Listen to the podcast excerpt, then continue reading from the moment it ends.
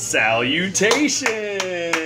clap, coach, clap. And welcome to the 62nd episode of the In the House podcast. It's the official podcast of Scouts' House Supporters Group, which is an official supporters group of Louisville City Football Club. I am your host, Evan Floyd, and Yeah. I am juiced to be here tonight. So many reasons to be. I feel like I'm on steroids. I'm amped Well- up to be here tonight. Uh, coming off a really nice win. Yeah. We've got a really nice guest. Yeah. Andy did a really nice job on I the like coin to toss. brag. It's been a big week, and so this is this is going to be. You know, most of our shows were like a six. I'm giving this one like a seven right from the jump.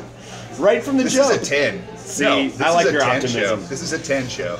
Uh, I am your host, Evan Floyd, and I am an employee of Louisville City Football Club. So any opinions I share are the opinions of myself alone and do not necessarily reflect the opinions of any of our sponsors, affiliates, or the club itself.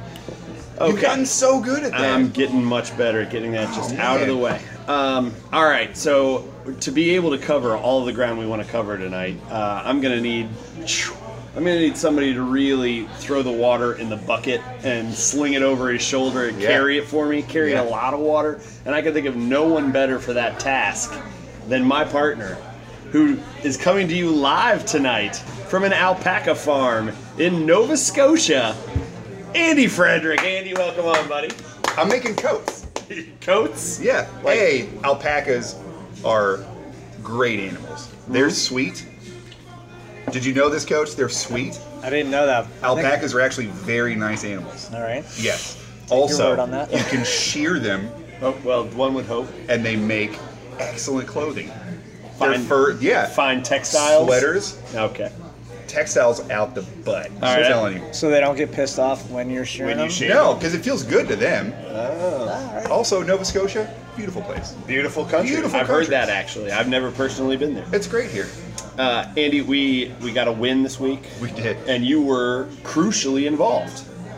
I mean, crucially involved. I'm not going to say crucial. I'm just going to say this was one of those games for me Yeah. where everything lined up perfect. Okay. Now I'm going to give the little story here before Yeah, before we do. bring our guest on because uh, we need to devote all of our attention to guest once guest. No, yeah, I'm, on. I'm just, but I'm going to launch So- into a few things. Yeah. So just do it. So, uh, our title night sponsor for the previous game was Lunazul Tequila. Yes. Lunazul Tequila is one of Andy Frederick's accounts.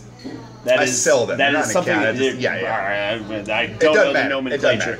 Uh, but Andy essentially works with and for and next to Lunazul Tequila. Yes. Lunazul Tequila, the bigwigs who would normally come out on the title night and do the coin toss, uh, were otherwise occupied slanging booze elsewhere. Yeah. And uh, they asked if we had someone we thought would be able to fill the bill for that. Yeah. And we said, well, we have one of your account, uh, one of your uh, sales consultants, Yeah. who uh, is one of the enormous fans of the team, will be there regardless. and We'll be happy to do the coin toss. That was you. It was me. You did the coin toss. That toss. was a really exciting call for me to get from you. Usually when you call, I see that it's you and I just put it down. Yeah. And I say, I'm going to call him back. No, I know that. Very, I, I know that well. But something happened. You texted me, I think, and you were like, hey, you should really call me back when you get a chance. Mm-hmm. yeah. And so I don't know what it was. My gut was like, Give him a call. maybe you should call him. I like it. So I called it. and so you got to toss the I got coin. to toss the coin. So for the fans who don't ever get to get down on the field under any circumstances whatsoever because security is tight and I'm there to watch them, uh, that I'm, I have zero to do with that. Um, tell me, what was the experience like? holy crap! Are you Really? kidding me? Oh my god! A, it was awesome. B, it was awesome. C, the field is so much bigger when you're down there. You sit like 10 feet away It from the goal matter. and about 10 feet in the air. It does not matter. Really? Because it doesn't matter. Because when you get down to it, no, it's just like I remember Brad Gordon walking myself and uh, the woman who sang the national anthem. Olivia. Oli- yeah, Great job. yeah, she was. She did an amazing job. But he walked us out, and I just and I had the biggest grin on my face. A because I was about to flip the coin, like toss the coin, right? But like to be surrounded by all of like all the the stuff you see every time, City, yeah. right? Like to be surrounded by that crowd, to see the field, to be on it, it was it was incredible. Shaking hands with officials, Also- with oh, man. Paolo. Also, the legend himself, Frank Frederick. Andy's father. dad, like third row. Yeah, man, I hear this screaming behind me. I turn around and it's my dad. And he's got his camera up and he's so proud, which made me even happier. It was like, this is awesome. He's This not. is Even, awesome. he's not even going to be that way for the birth of your child. No, honestly. man. Did you no. know he was coming? Oh yeah, he comes to as many games as he can. And did you you alert him that you'd be doing the coin toss? I did. Okay, so he knew. He knew, It but it been was- a great surprise. I, he knew, but it was still, it was still, you know, it was still awesome to see him there. So um, you toss the coin. Did you win or lose the coin toss, Andy? I lost the coin. Well, toss and now we know because we went on to win the game that losing the coin toss is vital. Well, so here's the thing. So the Nashville dude, you like shake, uh, shook his hands. Oh, hey, how you doing? I secretly hate you, but it's fine. It's fine. It's fine. Welcome to Louisville. It's fine. Whatever. But Paolo walked up, and I've met Paolo like once. I've had the briefest of conversations with Paolo, right? But he walked up, and he saw the kit, he saw the scarf, and clearly it was, well, this guy's not. This is some random jabroni who they brought down. like, this is clearly a fan. So This Paolo walks up. bigwig. Paolo walks up. He's like, "Yeah, dude, let's do it." I was like, "Yeah, Paolo, let's do it." And then Paolo actually offered Andy a spot in the starting lineup because he had the captain's armband, and you're allowed to do no. He well, I flipped the coin and like went to Nashville, and I looked at Paolo. I was like, "I'm so sorry." And he was like, "It's fine, it's fine." He was like, "It's fine." Dude. It's almost like that doesn't have a huge impact on the game. No, right. When Paolo Right. loses a coin toss most games. It's Since fine. I've been here, at least. That's that's frustrating. Uh, so- mean, well, I but we've like won that's- most games since you've been here, so it's kind of okay. Yeah. Uh, I- I'll continue to accept the Yeah. lo- loss of the coin toss and the winning of the game. Uh, and I'm glad you got to do that. It was Thank a cool you. and fun thing. Thank I, you. I, I really had very little to do with it. I don't want to There pretend was- like I displayed any influence here. I just said we know a guy, and then Lunazul Tequila was like, "That sounds amazing." There was actually a lot about this game that came together. I'm not saying because I did the coin toss. I'm just saying but it's maybe weird. There's a possibility. I'm just out saying, there. right? Like the possibility is there.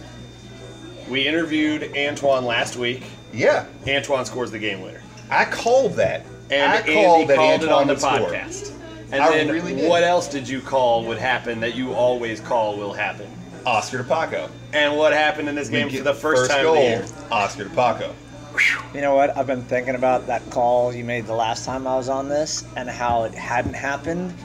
And when it did happen, I thought about it. Man, that took a long time to happen. Look, I'm not. I didn't say. I, but we all, Rome we wasn't all, built in a day, we all right? think that's going to happen every game. We really do.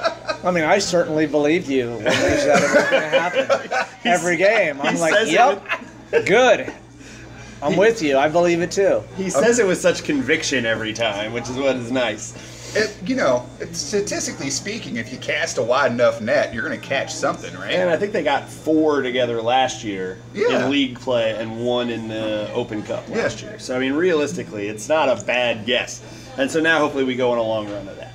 But all right, we've covered Andy's uh, extra special adventure, and that's fantastic. But now let's actually introduce the man who's been Yeah. uh, who's been helping us to chime in here from the background. Our one of our all-time favorite guests, the leader of our squad, the uh, the boss man himself, Coach John Hackworth. Oh my God. Coach! Coach, Thanks for coming back on.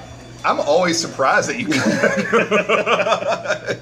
I have fun when I'm with you guys. So We try to keep it anytime I way. can make it. Well, we appreciate that. Um, let's see here. Things to cover.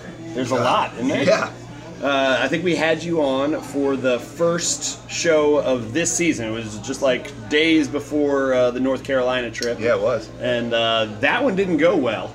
Um, but hopefully, days before the Ottawa trip is a uh, is a more successful uh, business business venture. Uh, Coach, we're 18 games into the season, uh, 18 games since we last spoke, and uh, what are your impressions of the season so far? Wow, that's a that's a heavy question. I went as broad as possible, and then Wow. we narrow it down. Damn. He immediately regrets Um, this decision. Yeah, what am I doing? um, look, uh, there's so much that has gone on in this season so far that it's hard to put it into, you know, a, a tight little box because things have happened to us that nobody ever would have thought would happen, and yet I also feel really confident about the way we play, and I love the fact that we've had all this adversity and we've responded positively to it. Um, we continue to do that in game, which I made the comment in the, the press conference post game that I'm losing my hair over it. But I think it still looks thick, Coach. yeah, thick. the, the reality is it's it's um it's been a, a, a strange year, um, and a lot of different uh, scenarios have been presented, but I still feel good about where we are, and I feel even better about where we can go.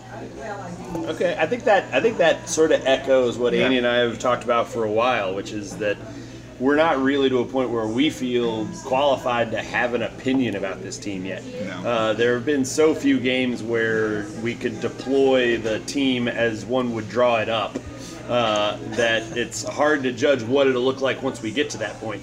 But the advantage of that is that we've gotten to see so many, players that we maybe didn't expect to see a ton of this year, and then that can maybe affect who gets deployed where once the time comes that all of the weapons are available. Uh, who has been a pleasant surprise to you this year? Whose play have you thought uh, either exceeded what you thought or met already high expectations? I think it's easy to point to Magnus. Okay. Yeah. Um, he's been a, a big positive. Um, I think Napo has clearly come on, you know, about a quarter of the way through, um, and and surprised. I wouldn't say surprised our coaching staff, but he certainly surprised uh, the fan base. For sure. Yeah, Um, absolutely. and and he did it in a way that I think is the best way to do it. You know, he bided his time. He worked his ass off in training. You know, he showed his teammates and his the coaching staff what he was about. You know, consistently, and the opportunity arose, and then he just literally took it, and he took it in a great way. So, I mean, that's a good story. I love the fact that Chris Hubbard is playing right now and Absolutely. playing so well. Um, you know, if you asked me that the, on the podcast that I was on here previously before North Carolina, I mean, he wasn't even in preseason. Right. Right. You know, I mean, this is a guy that had been injured since before we played the championship. Yeah. Uh, so there's guys that are, are pleasant surprises in there. Um, and yet we still have a, a core of players who are, you know, doing well. And, um, you know, I, I would point out, I, I hate to kind of point out guys, but Sure. to answer your question very specifically, I think, you know, uh, those are the players that I would look at Yeah. right now. Yeah, it was it was a pleasant surprise for us to find out that Hubbard's nickname is Diesel. Diesel. That's one Yeah. of the best nicknames ever. That's pretty solid for a podcast that loves our nicknames. Yeah. Diesel is is vastly superior. Well, to the what game we that I forget what game it was that we found out, but Scouse was like, Yeah, you know, Scouse, Scouse texted me or something like that, and I said, he's like, does he have a nickname? I was like, yeah, Diesel. so, Scouts told us all that, and all of us like stopped. and we're like, his name is what? Diesel? That's so unimaginably badass. Well, uh, uh, it is, and the story about how he got the nickname Yeah. is even better, oh my god! but I can't tell. Is it not? Yeah, I thought it probably wasn't. Uh, one has to guess in these It's gotta, circumstances it's that will gotta come go off down. air. It's got to go down in the history of Lou City, and Oh will never my be told. gosh. But it's a wonderful Great story. question of our time. How did he get the nickname Diesel? I think that much like uh, Lipa FC stories, Yeah. people should just go online and make up their own. Oh and my Yeah, that would be nice great. Like that would be stories. amazing. try to guess how he got that nickname. I love that. I love that idea. I'm pitching that to Howie tomorrow. Like we My need to wife know. loves it because I, I love nicknames and I come up with nicknames for all our kids and their dogs. She does too, but like Sure. we have more nicknames in our family or for, you know, it's just natural. Um, Yeah. So, Diesel and, and and when a nickname sticks like that, then you gotta love it, you know. So Yeah, I don't. I don't know if he knew that we knew that because when we when Scouts told us that when he walked up to our end, we started shouting Diesel at him, and he had this big smile on his face. It was like, no, we we got it. We support you. that's pretty cool. Well, and it's it's always entertaining to me when because I mean when when somebody comes on our show, we almost always ask them, "Hey, you have a nickname? Do you Yeah. have something you like? Do you care if we try to come up with one?" Obviously, not in the moment, but uh, and we I think we failed to ask one of the players on the team who we've had on a couple of times who has a great nickname. and that's Pat McMahon. And that's because we immediately just started had- referring to him as McMahon Bun because he had the big man bun, Yeah. and it's so easy. It fits so perfectly. And Andy, do you know what Pat McMahon's nickname is? No. Coach? Vibes. Vibes. Vibes. How good is vibes? All right. I love that. All right. I love that, and it's it suits him so darn well. It's perfect. Yeah, it does. Anyway, uh, moving beyond our We digress. our, our nickname fetish. we went straight from how's the season going into nicknames It's okay. pretty fast. Frankly, we should we should just rename this podcast the digression because Mm-hmm. that's really what we are. Um, We're gonna need some more drinks. we then. definitely Yeah, will. do, We are here at Ciao Ristorante tonight, uh, out on Payne. It's a it's a lovely establishment. We've eaten here many times. You can't find Andy by coming here anymore geographically, but Andy No. used to live basically across the street. I did. So this was old stomping grounds. This was well, it was new stomping grounds because uh, we lived yeah. there be, when it was opening. Right. Yeah, but uh, if you like Italian food, which if you like joy, you do. Um, And if you like purple stuff, if you like purple stuff, they've got plenty of it. Ashley runs a hell of a bar program. yeah. Come, come get your purple stuff. Come Well- get your Italian food. Do yourself a favor. Well, I'm investing in this restaurant um, by the number of times that I've eaten here. Oh, I Well, thought you were talking was- literally. I was like, hey, I did great. too. I was like, no, I that's a way pretty to much. I mean, I yourself. pretty much feel like I should have some There you go. here. I, So, I mean, I can talk to the people good- who can make that good happen. place. start reaching start reaching out. Uh, I am investing in another old fashioned here in just a moment. Like Yeah, that's absolutely. that's what I'm investing in. Uh, no, it's a it's a great restaurant. We appreciate them sort of tucking us back into a corner so we can have this podcast tonight. We'll do, well, Yeah, hello. Cool. yeah, we'll do another one. Yeah. yeah. Please. Uh, okay, so now that we've covered where we're actually at instead of Nova Scotia, which I'm not going to pretend anymore, it was a lie. You're not actually in Nova Scotia. You're right here with us. There's gonna be that one person out there who's like, I thought he was a world traveler. What? Uh, can you imagine the disappointment of all the people who tune into this? Like, Coach Hack's going to be on this time, and then it's just restaurants and nicknames the whole the whole time. We're going to talk about So Andy's coin toss. And they're just so they're, they're tearing Let's their stop hair out right now. We should. All right, thanks, Coach, Yeah. for coming on. We're going to enjoy some Italian Anthony food. Bourdain made millions doing stuff like this. I'm That's just saying. true. That's true. Uh, I am Anthony Bourdain. I am not. Um, okay, let's let's try to rein this back. Let's back do in. it. Yeah, let's let's do rein this. this rein this back in. We've talked a little bit about uh, surprise players that have positively surprised you. Uh, what has been the most frustrating part of this season? I won't say player. I'll say what's been the most frustrating part about this season for you so far.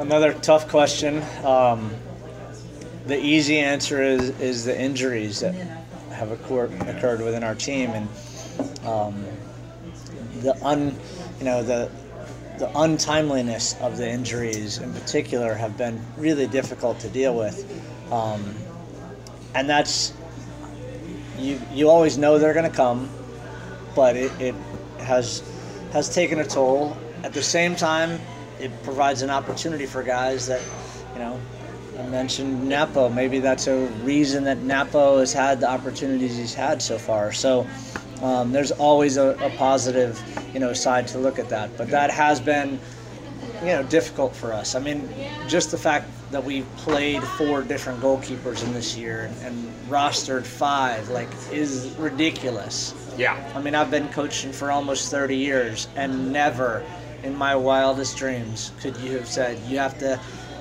literally halfway through the season, even a quarter of the way through the season, have five goalkeepers. Yeah. You know that you you were going to. So um, you can't make that up. You just have to deal with it. Um, so yeah, that's probably it's probably sounds like an excuse. It's not an. It's just the reality of what happens. Well, yeah, I think even the even the most pessimistic fans, and we've got a few. I think even the most pessimistic fans have to look at a team and, and say the the keeper situation obviously has been in flux throughout the whole year due to injuries more than any other cause. Yep.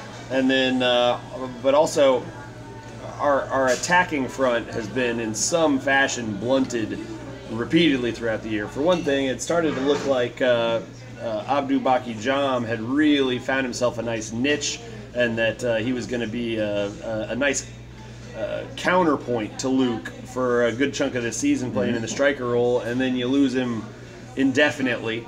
Uh, that that was painful for a lot of us. Uh, Just his shoulder. You play soccer with your feet. I tell him that every day. I don't know why he's been out, honestly. Uh, and then to me, I think the, the biggest story of the season in terms of injuries has been Paolo not being able to be consistently out on the field. Uh, plays most of the first two games and then is out for about 12. Uh, comes back for parts of two or three games and then leaves the game early uh, this past week with what appeared to be a, uh, a knock. Uh, obviously, we're not trying to give you to give anything away for Ottawa, but uh, do we have any kind of report on where Paolo's at right now? Yeah, our hope is that it's a, a minor knee sprain. Okay. The reality is that it, it might be more than that. So um, he was getting uh, an MRI uh, this afternoon. Um, I should hear maybe while we're on this podcast um, the results of that. So Well, then we'll report that. I'm kidding. We're not going to be allowed No, to we're not gonna do that. Um, but a coach can report that if he so chooses. Uh, I guess, you, I guess you could. I mean, you're not going to, but I guess technically you could. that's yeah, right. entirely Like, it's- his it's- prerogative. Uh, what we have really seen so little of this year, which most City fans have become completely familiar, accustomed to, and just expectant of, is uh, Speedy Williams and Paolo Del Piccolo run in the middle of the midfield. Yeah. Uh, we've had three and a half years of getting to watch that like a metronome and being able to come to depend on it and understand what the game will look like. And I think that we've had something in the neighborhood of 73 minutes this year played with those two players at the same time, and that's uh, that's brutal. Where did you find that statistic? I made that statistic up completely. I, I Okay. completely made. It. I think I honestly, I think they played the first whole game together, and then the second game for about a half. So that's I, I think it sounded weirdly specific. it was. I made. I wanted it to, and then you called me on it. I was just gonna let it sit out there, like it was a, like I'd done research. I was impressed. you pulled it out. We sorry. played. We played less than two full games this season with Paolo and Speedy uh, on the field at the same time, and that's and that's one of the reasons why I've been so slow to try to judge what this team can or will be. Because even if uh, Speedy came, if Speedy comes in and slots in seamlessly next week. Uh, it looks sounds like Paolo probably be out for a little bit, and then let's say Paolo comes back in a week, and uh, well, then you've got to have a week to sort of get yourself right and get yourself ready, and then you've got so you're really talking about the second week. We may be talking about like the 20th game of the year, even if Paolo's fine, before we see what those two can really do in the midfield together, and that's that sucks for a Lou City fan or for I imagine a coach. Oh, it really sucks for a coach. I'll tell you that. Um, look, Speedy's had a wonderful year. By the way, he he could be mentioned in a, as a candidate for a, a surprise player just because he's been so good for us and so good for Jamaica. Agreed. And Oh, that man, has yeah. been a hindrance for us Yeah. um, because he's been away on international duty a lot. And And that's uh, been part of it. You know, Frano's is the same way. Frano's had a great year for us, and then he gets called away for, you know, a big chunk, two big chunks, and uh, you know that has an effect on us. But I also think it's fantastic when players get that opportunity. You know, there's a reason that that they get that call up, and it's because of how they're performing for their club you know, and, and we have, I think, been fortunate as a club. We've seen a number of guys um, get international call-ups um, when really the last time they really, in, in terms of the, those international coaches making the selection, have come from their performances at Lou City.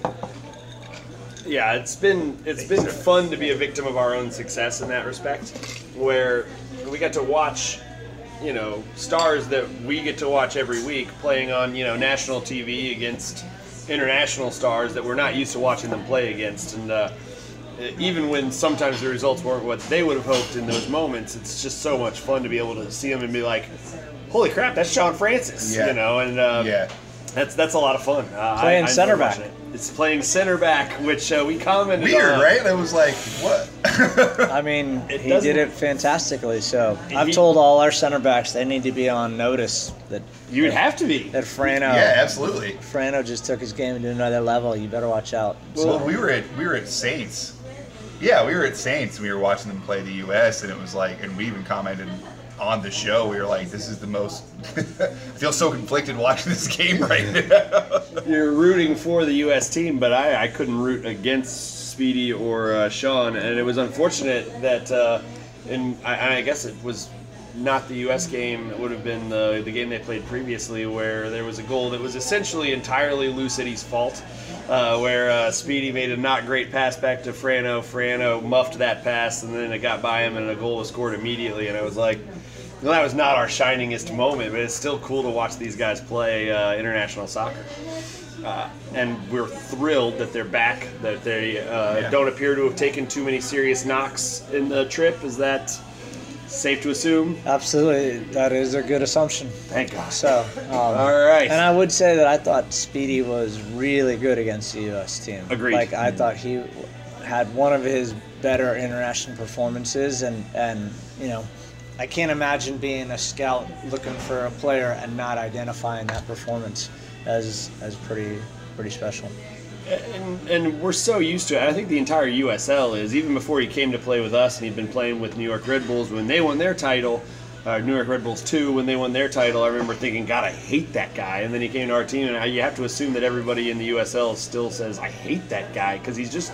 He's just so good. He's Yeah. uh, solid on the ball. He has great vision. He's fun to watch play the game, and uh, we're, we're ready to see him back out there in purple. So uh, hopefully, whether he plays against Ottawa or it's the following week, it seems like we we got to be uh, inching closer to a uh, Devon Speedy Williams experience. They always called him Devon Williams on there, which blew my mind. Yeah, Like, it was- They just don't know. that? Yeah. They just don't know. Don't know what they're talking about. Well, and uh, Mike Watts called a couple of Gold Cup games, and I kept hoping he was going to call one of the Jamaica games so he could set them all straight. He would have he would have done it.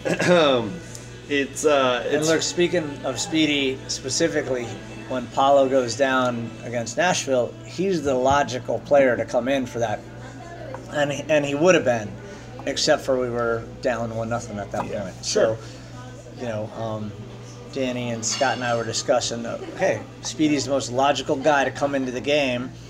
It's a swap for swap. It's a like for like. Um, but yet we were down a goal, so we went with you know an attacking option and bringing Antoine on. I just want to throw some No, tactics in. I love there. No, it. no, that, yeah, that, absolutely. that leads in great to uh, to sort of the only tactical question I'm, I feel remotely qualified to ask, and I'm not qualified to ask it. Uh, we have, for the vast majority of the, the season, played with four. At the back is uh, the only thing that I know to call it, and uh, the last two games we have at least started the game with three at the back, or so appears to my eyes. You would be correct. And uh, is that a change that is just purely personnel driven? Did you think you needed to change up sort of the the way the team was playing, or more just uh, trying to deploy your guys in the best possible spots? It, those decisions were driven by our opponents Okay. and what we thought Indy and Nashville were, you know, going to do against us and how they would line up against us. Um, it also doesn't, you know, there are other factors in it, like with Frano being out.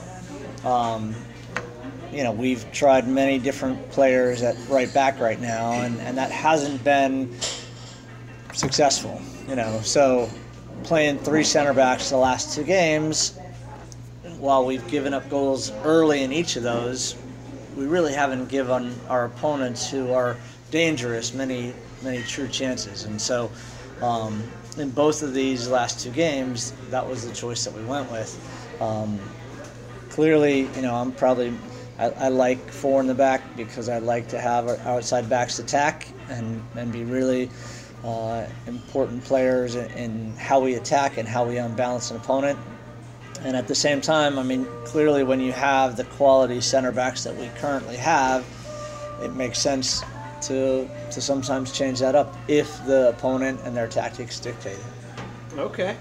And see, I I think that that is perhaps more of a commentary on uh, coaching philosophy than anything else. Is the question of uh, being uh, able to respond to what the oppo- opponents give us versus saying this is my system and they're going to have to beat this regardless, and I don't care what they want to do. I'm going to do this, and this is it. Uh, is that something that you generally think of yourself as about being flexible in that regard, or is it sort of uh, brought on by necessity this season? No, I would say we, we always try to look at it that way. Um, I mean, I think we're stubborn to believe in, in what we do and, and how we do it, but we always make some adjustments that you know fans probably never know about and never see um, within how we're deploying players and, and how we're asking them to be utilized in any any one game. Um, I think it's easy for fans when they look at the last two games to say, okay, they're playing three in the back. Like for instance, this last game, I, I heard and I read some stuff that said we were playing a three-four-three, but that's not what we were playing at all. So, um, you know, it's but the point is, you play with Alexi, Taylor, and Paco. You know you're playing with with three central defenders, and Mm. and now you have to figure out you know where the rest of the guys go. And aside from giving up you know goals early in the half, they've done an extremely good job uh, limiting our opponent. Um, and, and you look at Nashville, a team that has some of the best attackers in the league Sure. by far. And you know, outside of that first opportunity, which Rios took really good on an assist from Kim, Great- great you know, we- finish, we, yeah. really didn't give them any other opportunities. That you know, Hubbard makes a, a couple good saves, Mm-hmm. um, but I, overall, I thought our defense was really good. And I thought they were exceptional, especially in the second half of the Indy game as well. So, um, again, you know, we're looking at different matchups, um, trying to take advantage of what our opponent is good at and where we think they're vulnerable, and, and it goes into all of that. But we do that, you know, on a game-to-game basis.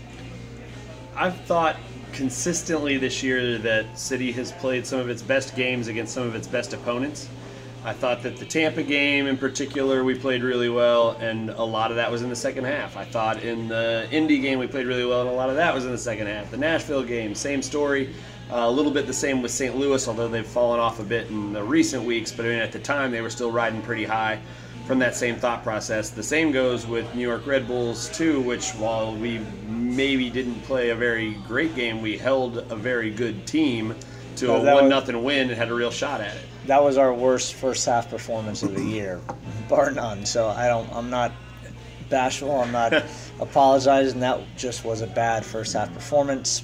It is what it is. I was really proud of our second half performance, and then we gave up a goal and Couldn't quite get one home, and and frankly, it was one of those games where we watched that together. Yeah. Andy and I watched that game together and thought.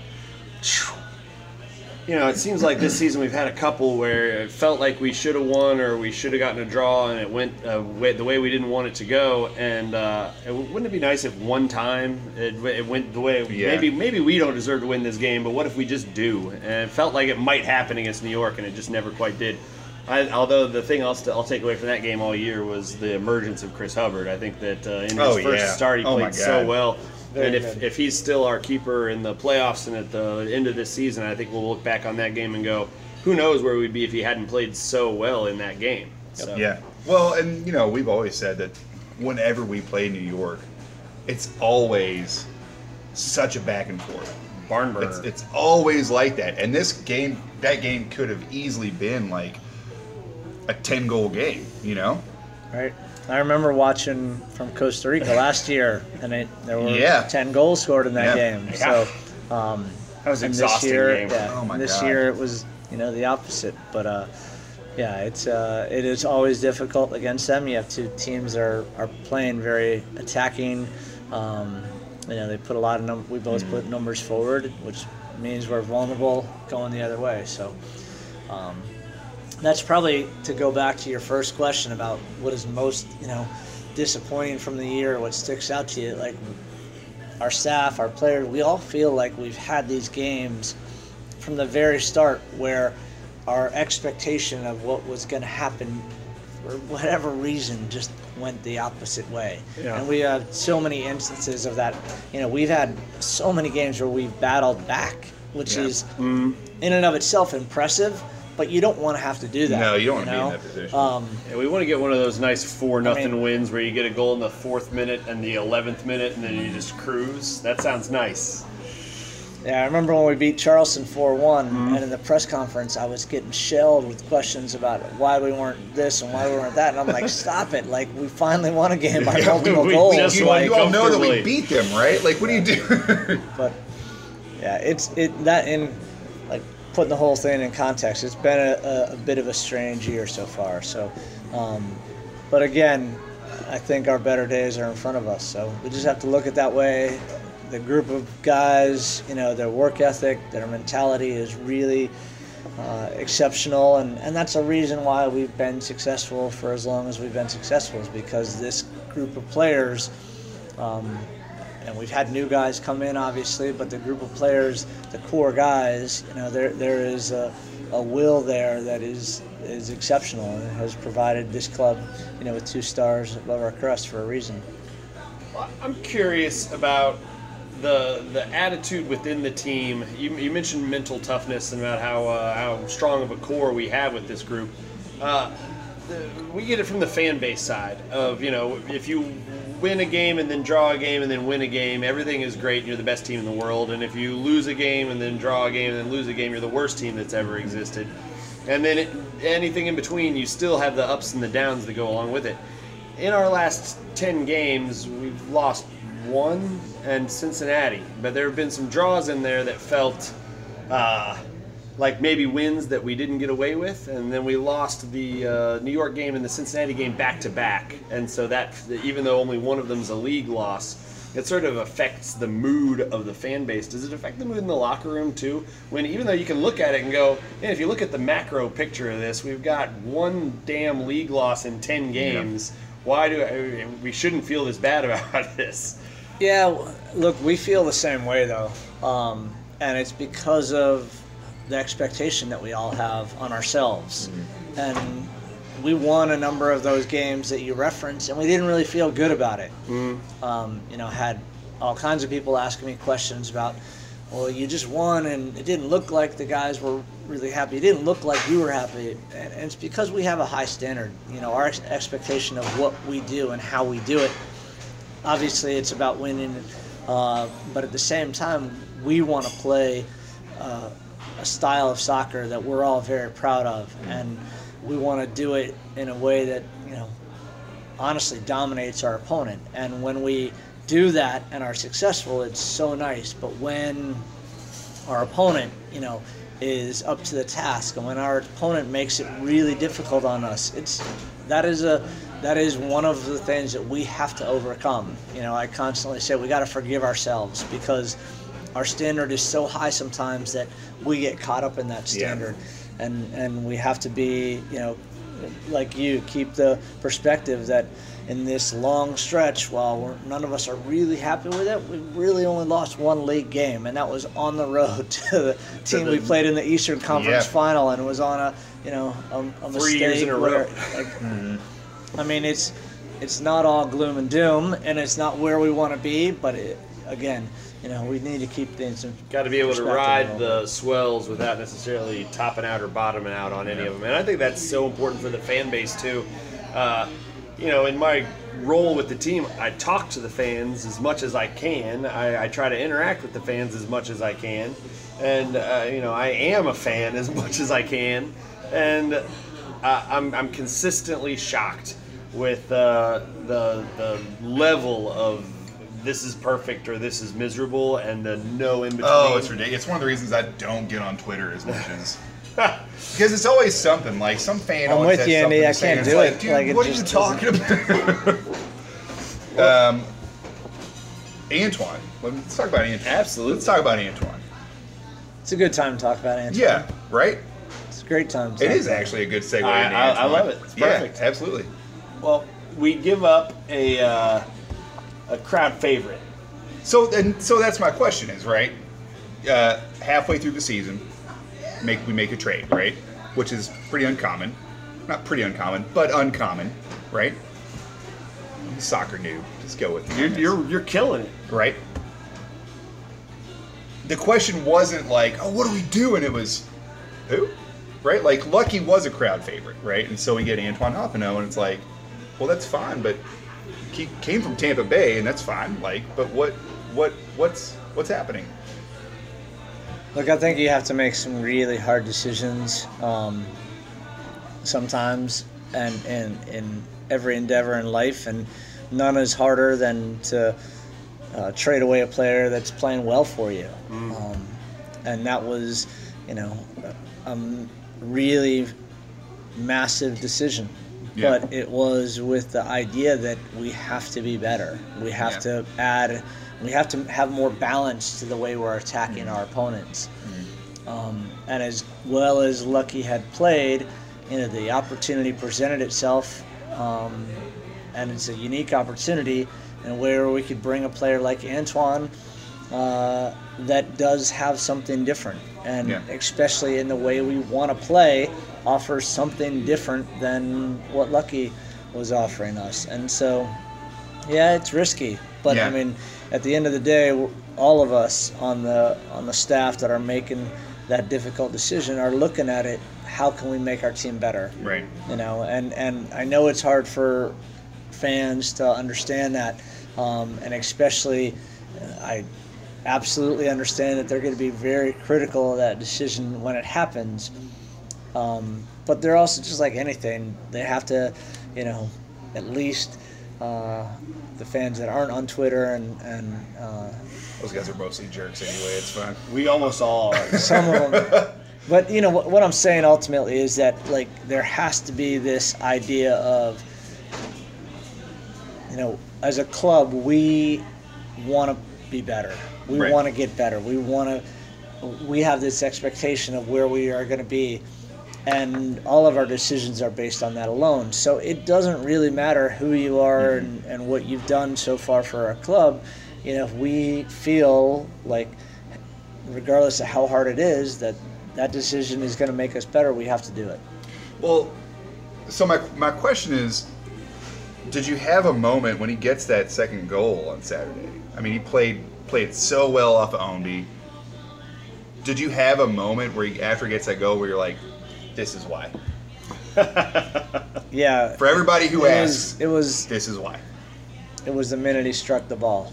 I mean, there's no question about it. Because it was So, a perfect run. I mean, it was perfect. Look, if you have Brian Ownby on one side and Antoine Hoppenot on the other side, you have a two-headed dragon. You Yeah. have a, a, an attack that is going to be nobody can key on one side or the other, and and we really just need to get those guys specifically going in a really positive way, and and it's not just those two. I mean, I thought Luke Spencer was really good on, on Saturday night Yeah. and was so He looked at his phenomenal. and- physical best Oh, yeah. in that yeah, game. and and he brought it. I thought he brought it against Indy in the second Agreed. half. He Even with was- the shell on his head or whatever Yeah. that thing was. he was The shower cap. Yeah, that was. It's a good look for him. Interesting look, yeah, for sure. But the the point we we made, I suppose, last week with Antoine, and that I think we can hold reasonably true to is that regardless, if if Antoine and Brian don't score goals all year, if they don't score another goal the entire season, you feel confident that just having those two out there creates so much space for Luke and Magnus to operate, or for Niall or George or Napo, Speedy, Paolo, whoever's in the middle of the field, that there'll be just so much space up front. Uh, just because you have to respect the speed and agility of those guys on the wings, that I mean, it pays for itself just just in the space, let alone them actually making the great run and getting the goal. Perfectly said. I nailed I don't it. need All to right, say we're quitting. anything else. I'm retiring Good right job, now. bud. That was perfect. I'm gonna call Howie and say, just call Evan. He's like the perfect spokesman for me right now. He can It's- explain it way better than I did. So, we're uh, we, we also really enjoyed getting to getting to meet him. Uh, I think that uh, the fan base enjoyed getting to hear from him a little bit Yeah. and uh, sort of get to know him. I mean, wasn't it cool how like um, I mean, he clearly loved that moment. Like that was Adored so it. important Oh, yeah. for him. the Yeah. arms So, go like- out. The, he's the he's the face of the match day picture for next week with Oh, that man. great pose, and it was a great celebration. You could see sort of the. I mean, Hubbard ran the, The whole whole length length. of the field Yeah. to be down there, which I didn't know until I was going back through the game tape. But um, Get back to the goal. no, I, I love Don't it. wear yourself out. we always talk about when we score, man, you just have to celebrate. And when you see a team organically do it the way that we did right there with a new player, Yeah. yeah. you know, like that was that that wasn't practice. That was pure, you know, that's as real and authentic as you can be. Yeah. Which I thought was amazing. And the fact that they've had so little time to practice, and that you could have a two-pass combination of Luke's pass bringing Brian down the wing, and then Brian's pass into the middle with Antoine making the perfect run. It was three perfect plays in one play, and it just felt like, wow! Like if that's the ceiling for this team, then uh, that's that's the fun thought. Is if, if that's the stuff we can be doing on a more than occasional basis, then the sky's the limit. Yeah, I would mention that Sonny makes a play before that is as important as the three you just mentioned.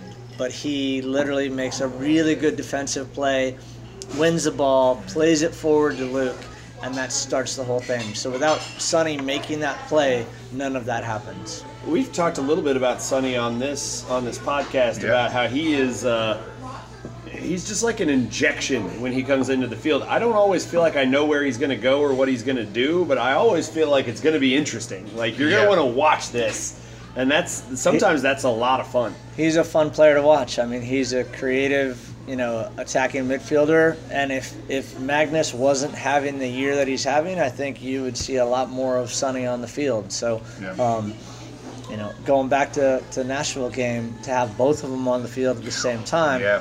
Makes it really difficult. And and then you have you know some. Our, our forward three that were you know stretching the defense and that gives them a little bit of time and space to, to be creative and to Yeah. pull out the imagination that you know no coach can inject in them. They just see things differently, and um, that's that's wonderful. There's a balance to it, you know. Everything has a balance. Responsibility and Uh, creativity. But in this case, I mean, Sonny makes a defensive play that leads to that Yeah. And you know, we all think of Sonny as a very attacking player, and yet he makes a key defensive play that leads to, to our second goal, which turns out to be the game winner. You mentioned uh, that if Magnus weren't having the year that he's been having, that uh, we might we might be seeing Sonny more. Is Magnus still running laps for uh, skying the uh, penalty kick, or is that uh, is that something you just sort of move on from immediately? You move on immediately Okay. because he doesn't do that. You know, he makes all of them. Okay. And, uh, Everybody's gonna have that one. What? Right? Like everybody has. Like no matter how good you pick the thing. I mean, you're I'm, I'm kicking at, right? myself because I have this little, you know, it's a traditional kind of rule in my head that if you get fouled for the penalty, you don't take the penalty. Really? Yeah, that's Why? because you're you're emotionally, you know, it, You're already invested in you're, it. Uh, you're so okay. invested in it, I like that. and and it happens. So, um, and we haven't had that, and I'm kicking myself because I should have called off Magnus, and I should have said, Luke, you're taking this. Do you mostly let the guys decide who's gonna take those? Or is it like Um, a special? I mean, we haven't had many this year. I think we've only had two, if, Yeah. Not many. if I can remember correctly, which I can't most of the time. Um, but most of the time, we would have called specifically who was going to take that. In, Oh. in this Totsch case, in the Open Cup springs to mind. we had called that out before. You Okay. know, like Really? Totsch is taking it. Nice. That's awesome. So Big tuck energy. Tucked in, locked in, man. um, we do. Uh, we try to go over as much as we can in our preparation, so that you know we're not just making harebrained decisions. I hope that's not on what a we whim. were implying. it kind of was. I mean, what do you mean? You really call out the PK taker? Like, Well, uh, of course. So, um, I'm being facetious, but uh, Well, we, we, we commented, but we've commented previously that we love it when we just see a guy grab the ball and go. Yeah. And, and whether that's that he already knows because it was decided before the game, or if he's just decided in that moment, "Fuck you, I'm making this." yeah, well, that Uh, that's exactly what Magnus did. Yeah. I mean, he grabbed the ball. Nobody like nobody even went near it, and you know, from where I'm sitting, I'm like, uh, okay. We have our one of our best PK takers, if not our best, and he's literally said it's mine. right. So to call him off of that is a difficult, you know, Sure. Right. decision. But the reality is, I should have done it. I should have said, "Luke, you're taking it." You would have said Um, Luke. Yep. Yeah. In that situation, I mean, Luke is, you know, cool and collected and um, is as good at, at those PKs as Magnus. So um, if Totsch is on the field, maybe it was Totsch. I mean, Oscar's phenomenal at him as well. I mean, we have a Yeah. number of guys that when we are, are going into Open Cup or into the playoffs. I mean, we I hope we don't find out. the we playoffs. track all of God, these no, things. No, so no, I'll get an Sure. old story. Can, I have. We talk all the time that our theory for PKs, pick a corner and just rip it. Right. I'm very curious. What is I got- your? uh, before he shares it, I gotta tell you, Mario. I told him we talked to Mario Sanchez this morning about it, and Mario Sanchez looked at me. I said this exact same thing because Andy and I always say this about penalties. Yeah, you And pick a corner and because Mario's they're not gonna like, get there. And Mario looked at me dead serious in the eye, and he went, "Oh, because it's that easy," and then he walked off like I was a freaking moron. Well, now I feel like an asshole. That's how I. oh, damn it. So, Coach, do you agree with Mario or Andy and I that it's just that the trickery, the mind games, the maybe I'll go to this corner, maybe I'll go to that corner, It's all maybe second place, and it's mostly just pick a corner and slam it? I agree with Mario. Eh, that's okay. it's So, almost like- like, they're coaches and we're Right, not. It's almost like they're How about that? professionals. How about It's that? very Weird. strange. On a personal level, I always had a spot. Okay. But if uh, if I knew a goalkeeper ever was leaning that way, I would go the opposite way, which was an easy decision for me if I thought that. I pick my spot. I go as hit it as hard as I can to that spot. But if the goalkeeper leans, I just have to go inside of the foot to the opposite side. But I mean, every PK taker has their idea of it, and you know, if you poll a hundred coaches, most of the time we're always going to have a different idea Right. of, of where it goes or how you do it. Um, which, in the end, that's why we do PKs a lot to just see, okay, this guy hits, you know, 15 out of 15. This guy hits 14 out of 15. Yeah. Um, Magnus is that guy who literally hits 14 out of 15 PKs, and he It's- didn't. He, he missed one, and that'll cra- be the, the the one he misses out of 15 for sure. Well, then he's taking the next 14. Yeah, there you go. It's it's just Maybe crazy not. that such a oh wow. Sorry, Meg. Sorry, it's just- Meg. It's crazy. It's such a simple concept, right? Like a PK is a very simple concept, and even if you do the what we talk about, pick a corner, even that in itself is a mind game, right? Yeah. Andy, one of my oldest and best friends, like who I played soccer against in our backyards all the time, and we took PKs every day.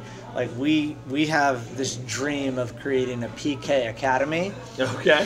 So, because we're so convinced that we could coach this into like the A science. the, science, you know, and it's just it's just waiting to be had. And I keep saying, hey, I like this professional gig I have.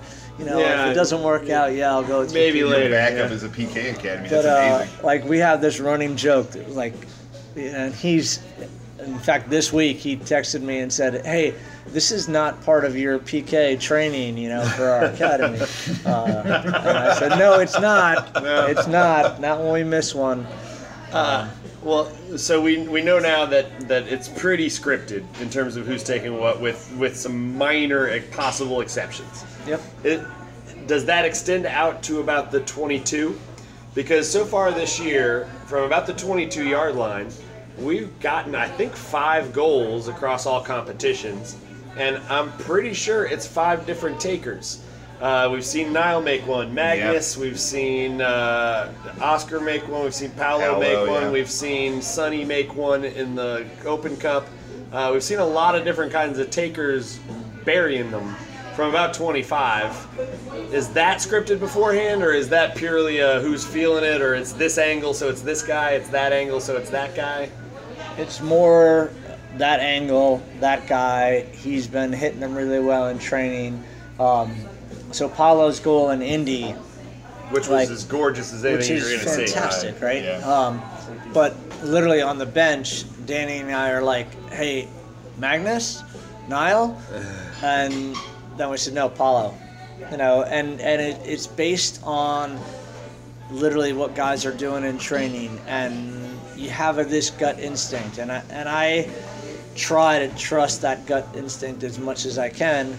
And, and I also put the responsibility on the players because they understand that when they you know go up to take that that kick that it is a lot of responsibility and they're going to be accountable for it one way or the other we've been really fortunate and i love it that you know now we have several players who have hit these phenomenal free kicks for us uh, so far because I think that makes us dangerous. The same way that having Ownby on one side and Antoine on the other makes us da- more dangerous.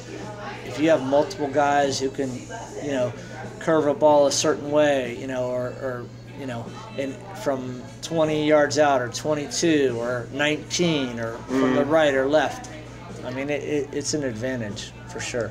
Well, I mean, we got so used to last year getting goals that way from one source, and uh, Right, and that's been tough because like you have those shoes to fill, and now everybody on our team understands. Hey, you know we have this. We don't have Cam anymore to hit that, so now we have all these guys that are good at it, and who's gonna do it in a game? Um, Oscar's phenomenal at them. He hasn't hit one in a game the way Yeah. that he hits one in training. You know, uh, Frano is really good at them. He hasn't hit one in a game the way that he can hit him in training. Either, Hubbard's so- probably too nuts. Because it's Hubbard- every keeper's real dream is to be Hubbard- called up from the back, Yeah. like, all right, Yeah. we need you, buddy. I'll tell you, Dobro, Really? if he gets a hold of one, like the Slammer? velocity that he can put on it. Really? That's fun. It's pretty impressive. That's impressive. a fun idea. So, but um, I'll I'll be very clear. I'm not calling Dobro. for Hold the on, we need to take a attacking- sub right now. We're putting him in. Yeah. Dobro in here. Ownby, come on, you're coming off. Uh, the the thing is, I believe at this point we're closing in on how many I'll- goals we got from. All right, we're gonna we're gonna take a quick timeout and we're gonna play some orders here real quick. Yeah. Is that And we are back. All of the food has been ordered. There should be food en route. Yeah. Uh, I think that now would be a good time to sort of transition us into uh, sort of forward looking for the rest of this year. And I think the easiest way to play, the easiest place to start for that is with the game we're playing against Ottawa. It's which is this We didn't coming- do the coin toss. we didn't, but I mean, we basically covered what we wanted to cover about the game, didn't we? No. All right, we'll do it. Can we do it? Let's it get a coin toss. Coach Yeah. wants to do it. Absolutely. Let's toss a coin. all right? What is tails? Tails would be a game review, and heads would be a game preview. All right. Here we go. Yeah.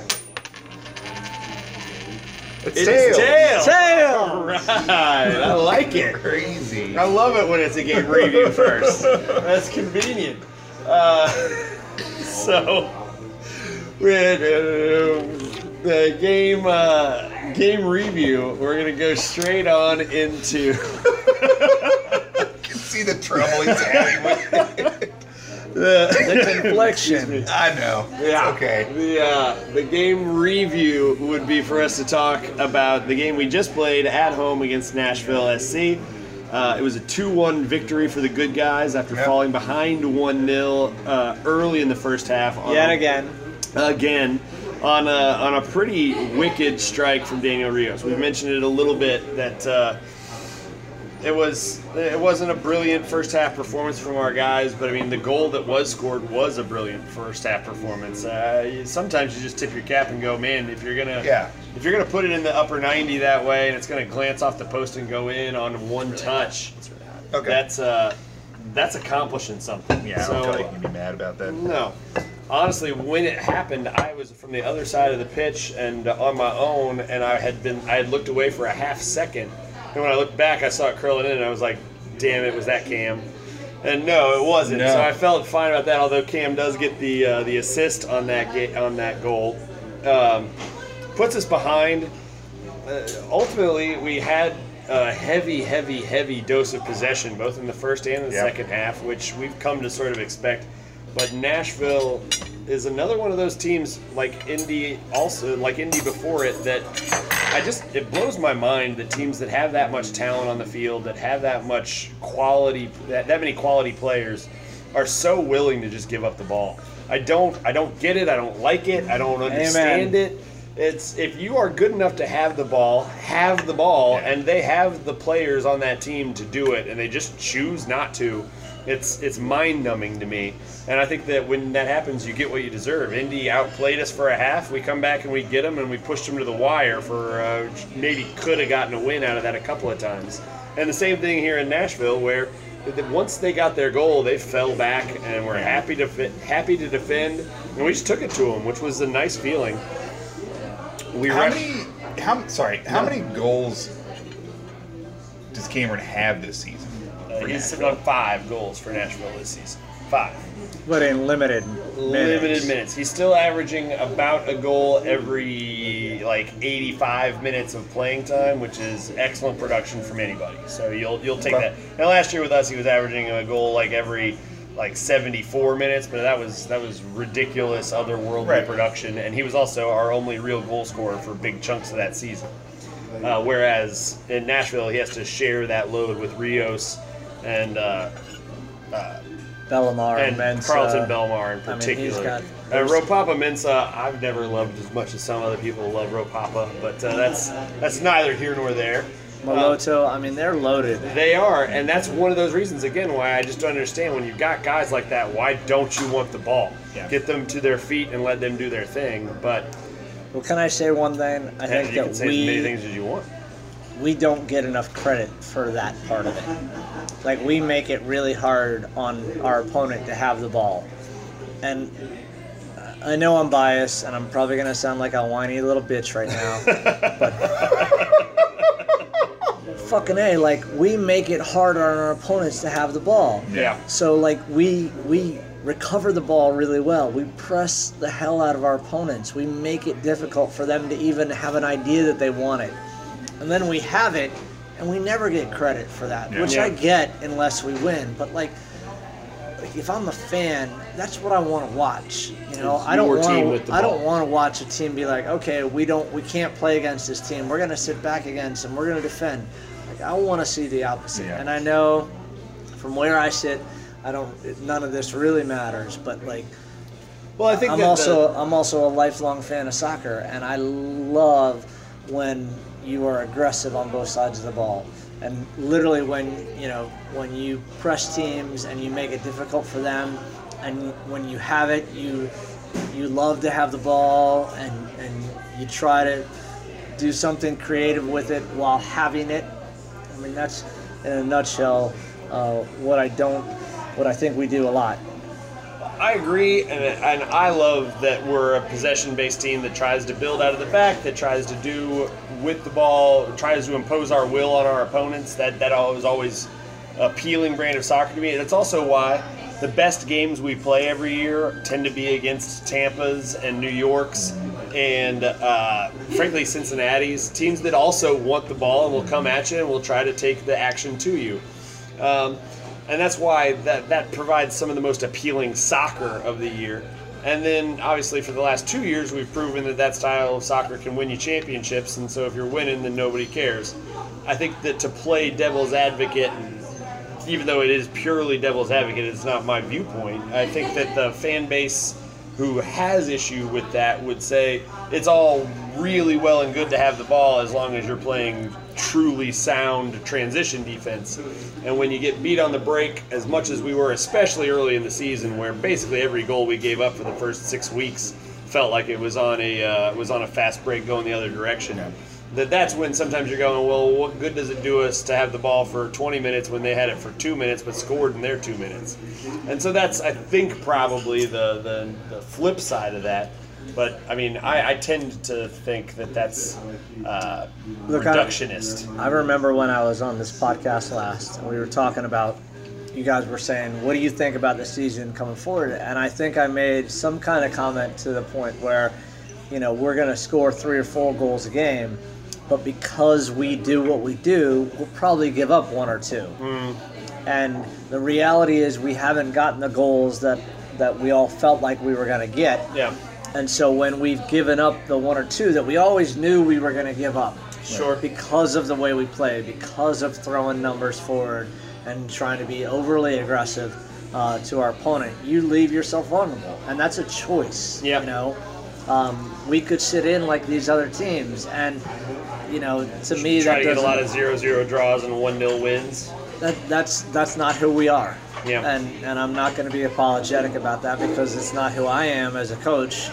And uh, you know, if if it is what it is. Well, so, the thing is, you're going to be judged on a body of work regardless. I mean, and that's that's the reality of the profession you've chosen, and the the level to which you've risen in that profession, is that uh, generally speaking, you're not going to be judged on the North Carolina game, the first game of the season where we get beat 4-1, and you're not going to get judged by the Charleston game where we win 4-1. You're going to get judged by how did it look over the course of the year and uh, where did we finish? And it's American soccer, and so you're really going to be judged on how do we do once the playoffs roll around. Yeah. And so, uh, which is it has its positives and has its negatives. Louisville fans have become very big fans of the playoff system because we've been so efficient and effective in playoff soccer. Uh, I think more traditional soccer fans would generally say that the Community Shield or the Supporter Shield or the season long trophy would maybe be the more valuable piece of hardware.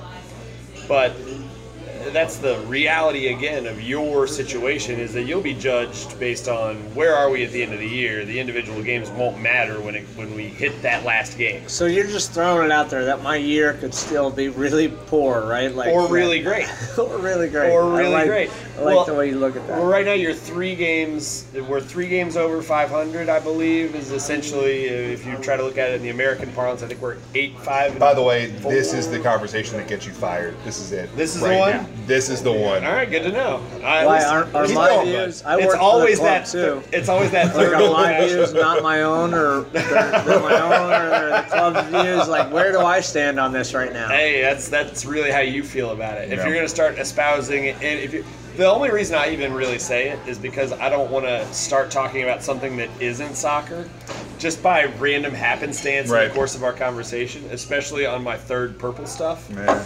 And so uh, that's why I, uh, I I leave the disclaimer. It's not necessarily because of the soccer stuff. I mostly know that. You know, it's mostly subjective enough from our standpoint that it doesn't matter what I say. That's the reality of this whole situation. So, like, I love that you're speaking very candidly and honestly about it, and hundred percent, I get it and Yeah. I understand it, and I've lived in that world for a long time. Um, I feel like I've had a lot of success, and I've also had failures. So, um, it's it's a choice that I've made. I love it. You know, I'm blessed to do what I do. But it's not easy sometimes.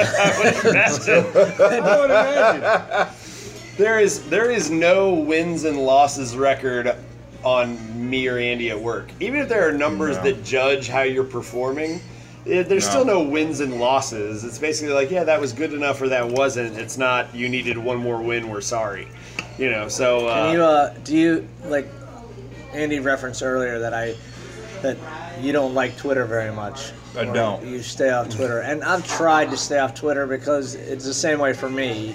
You have people that you know appreciate what you do, and then you just have haters, and, and Yeah. there's always going to be haters.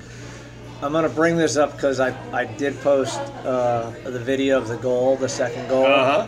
after the game, and I thought it was a unique, you know, it's it's the angle that fans will never see unless they see it from us. right. So and you could see Antoine's run, you could see Sonny winning the ball, you could see Luke playing the ball. You saw everything. It's from a wide angle. So I thought it was a unique, uh, you know, angle. And And somebody thought Paco was too deep. No, I'm just no, kidding. like, well, how about this? Like, there's people in Philly that still hate me so bad they troll me and and and make some crazy comment. So I'm, gonna like, fight 'em. what I'm are you gonna fight doing 'em." with your life? Like, I haven't lived there for six years. How is that Like- still the thing you care about? I'm gonna find them in their homes at night. Shut your mouth. You Well- can't. You can't. They're in a bunker somewhere. they're they're in their mother's basement. with- They absolutely They're in their are. mother's basement, surrounded by their six cats and a bunch of frozen Jenny Craig. Mom, where's our meatloaf? Yeah. Uh, By the way, that sounds like my house 'cause we have so many animals. Uh, whew. Anyway, we digress.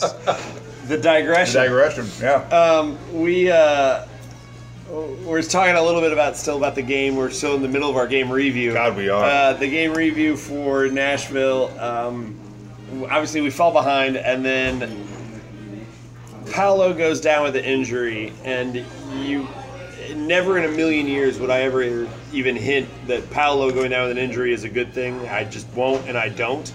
But what I will say is that I thought that Antoine coming onto the game changed the course of that game. oh yeah. And so that to me doesn't necessarily mean that I thought Paolo had to be the one who came out for it, but I thought, man, it really just said, it just showed what we've sort of talked about a little bit here that that having a player, another dynamic player out on the field, especially a dynamic player that can play out wide. Because here's the thing, let's all get this straight straight out.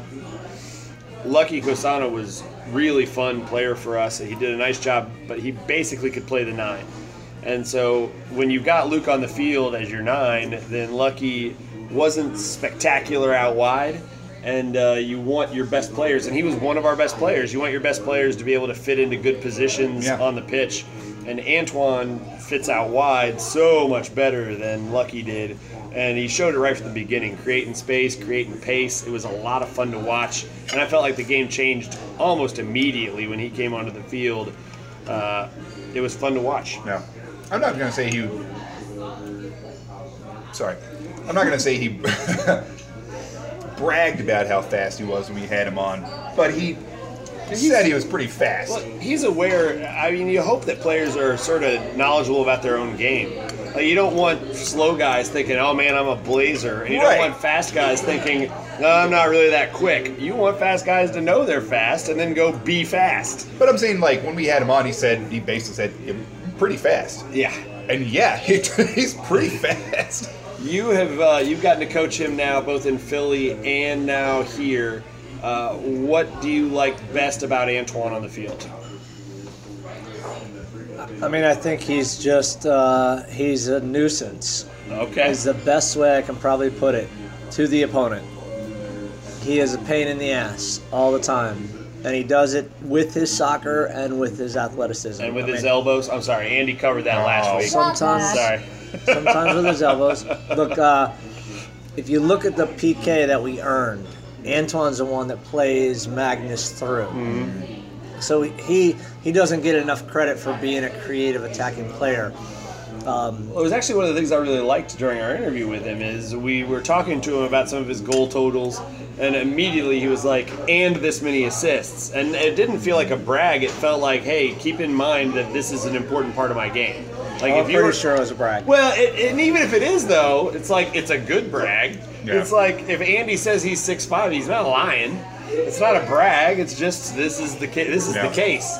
And uh, I thought I liked that about him is that he was like, make sure you're that the new fans, the people who are meeting me for the first time through this podcast, know that you know being able to play the ball off to my teammates is a big part of my game. It's Yeah. how it felt to me and uh, then and exactly like you're saying, he plays that nice ball into the corner of the box for uh, Magnus, and Magnus sells it and gets the penalty. So it was good. It was a penalty. Okay, Maybe a maybe a soft penalty, but I Sure. definitely think it was. They a even called it, It was soft. definitely- The commentators even said, like, that might be a soft penalty, but it was a penalty. Like you know how I know it was a penalty? I watched Magnus take a PK almost immediately thereafter. we've had a lot of That's a quote unquote soft penalties called against us, though. Damn I mean, right. Damn right. Uh, you go into the half. you- What does the halftime feel like when uh, it's the second, third game in a row? You come into halftime down a goal, and you're feeling like, well, why are we in this position? We're playing better than this team again. We're we are better than this team in our minds and in our hearts. What do you say at halftime? I can't repeat that on this podcast Right on. uh, without saying a lot of f bombs. Sure. Um, but it's contentious. Like those aren't. We have not had. I'd love to go into halftime and have a more calm, You guys are doing Composed. great. Yeah. Keep doing uh, exactly what you're doing. but it's not. It's there's a lot of. th- There has to be at the end of it. There has to be a clear idea how we want to attack in the second half. We're down a goal. Here's the problem we have. Here's the solution we're going to present. But there can't be. It can't be unemotional either because of the the reality of us knowing that the expectation is different. You know, like it's just not allowed. You know, and and on the inside, meaning in that locker room, we don't allow ourselves to feel anything, um, but that it's unacceptable to be 1-0 down at halftime to whoever. Yeah. And um, so we made a, you know, some. We went to a 4-3-3 at halftime. Um, that's the first part. We talked about a couple of the situations that Nashville um, presented us. You know, specifically, we, we come we give up that first goal off a defensive throw-in, something that in our coaching staff's humble opinion should never happen. You know, it's a dead ball situation that if we defend it the right way, we're never giving a team that opportunity. Um, Ball pops straight up in the air at that point too, and it's one of those things where you can look at statistics and think, well, who the hell cares if we won seven out of eleven aerial duels, or nine out of ten aerial duels, or two out of forty-six? Like you read the statistics and it doesn't mean anything. That's the that's the visual evidence of we lost an aerial duel, and if we had won it, we wouldn't have given up a goal. Uh, uh, that's that's got to be immensely frustrating because it was immensely frustrating to me. It is, and, and it's not it's not just the duel; it's the the preparation before the ball ever comes in that you know we feel like we can control that situation, and if we defend it the way that we train it on a regular basis, it doesn't happen, Okay. um, and that's the frustrating part, you know, and and you know we've been guilty of that a lot this year. Um, doing, you know, we, we gave up a goal against Indy on a defensive throw-in, like if we're just talking tactics, like we have not been who we want to be defending throw-ins in our defensive third because it's led to our opponents getting opportunities. And, and in those two cases two goals you know early in both matches. So uh, those things are easily correctable but you still have to correct them and you still have to hold people accountable for them those are tough conversations Well, the thing that I'll say that uh, is going to sound a little sucking up, it just is, uh, that I like to see in a team is I like a second half team. I mean, you never want to fall behind. You don't want to feel like we're we're you know not getting out on the right foot. But to me, the thing about a second half team is it means that you are at least one of these two things, and probably both of them. You're either better conditioned, which is preparation more than anything else. Like we wore these guys down, or we were better tactically than you with our substitutions or our game plan after we got a chance to see what you did. And so that either means, so either way, it's a credit to a coaching staff. Now, perhaps it's a credit to, you know, Scott Ritter and whoever designs the conditioning programs. But uh, no matter what, it's a credit to the technical staff to be able to say, Let's we get let's give Ritter, Ritter some credit right now because he, he doesn't get very much credit from our staff, so he deserves a, a little more than he well, he gets. So. And that's what I like about a second half team, though, is it means that the stuff that you get to control in a game, we were better at than you. We got into better shape than you did in the offseason and stayed in better shape throughout the year. And we saw what you were doing and we adjusted better than you did. Like that's what that means is that the stuff we can control in a game, like you if you're if you get out talented for 90 minutes, whatever, man. Sometimes that's going to happen. But I, I like I like having a second half team, and uh, frankly, it was the case during the nice run we had last year, where I felt like we were getting a lot of second half goals towards the end of the end of the season. And um, you know, so that it's not too much sucking up to the guy in front of me. It was a big characteristic of the James O'Connor teams for a lot of years was that I always felt like we were better second half teams than first half teams, and that's that's nice to feel that to me that's a sign of a well-run organization uh, and that mostly starts with the community relations executives i think is that uh, no i do I should have known it was going to go there, and I didn't. And I, I didn't see that coming. Uh, I, I pivot to me as often as possible uh, we I like that idea, Evan. I really do. don't and, tell him and I like and I agree with it. Like one of my mentors used to talk about soccer like a chess match, and that you have to weaken your opponent as you go, so that when it comes time to attack, you know they don't have the ability to to defend the space that you're trying to attack. You put it in the terms of tre- a chess match, but I liken soccer to that a lot because that's the reality. This is a really tough sport. You know, physically and mentally, you get fatigued deep into the second half, especially if you've been under pressure. And you know, I, I like that our team all year long aside from the North Carolina game, to be fair, it's the only game that I felt like we didn't have that kind of response. Um, has been a team that has, you know, played from whistle to whistle in a way that um, you know, I, I'm I'm always proud of that part of how we do it.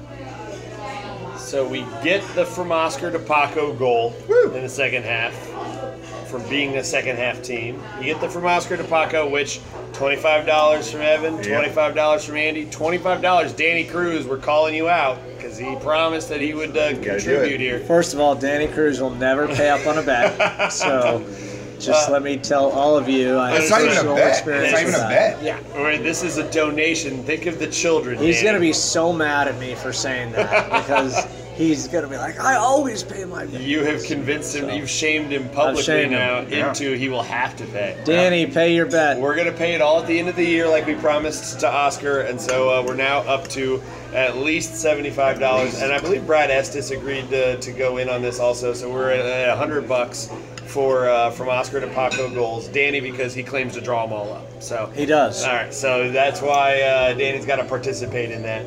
So uh, congratulations to the children of uh, Southern California because you've got some money coming your way Yeah. um, hopefully many, many more dollars still to come. Uh, then the brilliant goal, which we've already diagrammed between uh, from Brian to uh, Antoine gets the goal, gets the lead. Then we held on. You know, at the end of the game, everybody's throwing everything forward. I felt like the defense really responded well, Yeah. especially in the hairy moments of the last six, seven minutes of the game when you've got a lead, and they are really just throwing absolutely everything they've got at you. And I didn't think there was any panic. I felt like Paco played one of his better games of the year in the back. I loved seeing the way he felt calm and confident back there throughout most of the game, uh, and especially there at the end. So ultimately, we, uh, come away with the two-one goal, two-one victory. Uh, big win in the standings, in the year, in terms of momentum. Again, playing against a good team that'll be there at the end of the year. Yeah. I mean, we've narrowed it down to basically the eight teams that are going to matter when it comes to the end of the season, and Nashville's one of them. And so going out and just beating a team like that is, Yeah. a, is a nice feeling. And there's also something especially sweet about beating a team that's going to be in the MLS next year. Mm-hmm. There's something especially like, yeah, you, Yeah, you're going well, MLS, you're going there, but but it has nothing to do with how good you are. yeah. Let's be real for a second. Yeah, there's something especially sweet about it. Uh, so you get the 2-1 victory. Uh, I think sitting tied for sixth at this point in the uh, USL standings. But man, it is tight in the It's East. real tight. Uh, and the, with the games in hand for a couple of teams, it's still hard to really judge where you're at. There are a couple of teams behind us that could leapfrog us if they go all wins. There are a couple of teams ahead of us that we could make up ground on if they were to take a loss and we to take a win. Uh, it feels like that top eight teams is completely interchangeable in every way right now, and within three games it could be. But that's kind of awesome, though, right? Like, Yeah. that's the kind of competition. You don't want somebody who's just dominating and no one can touch him, right? Unless it's us. Unless it's us. yeah. But in general, for viewership Sure. nationwide, right? Like, you want those top eight teams to For the growth of the league. constantly battling, Mm-hmm. right? Like, it's the reason we're all here.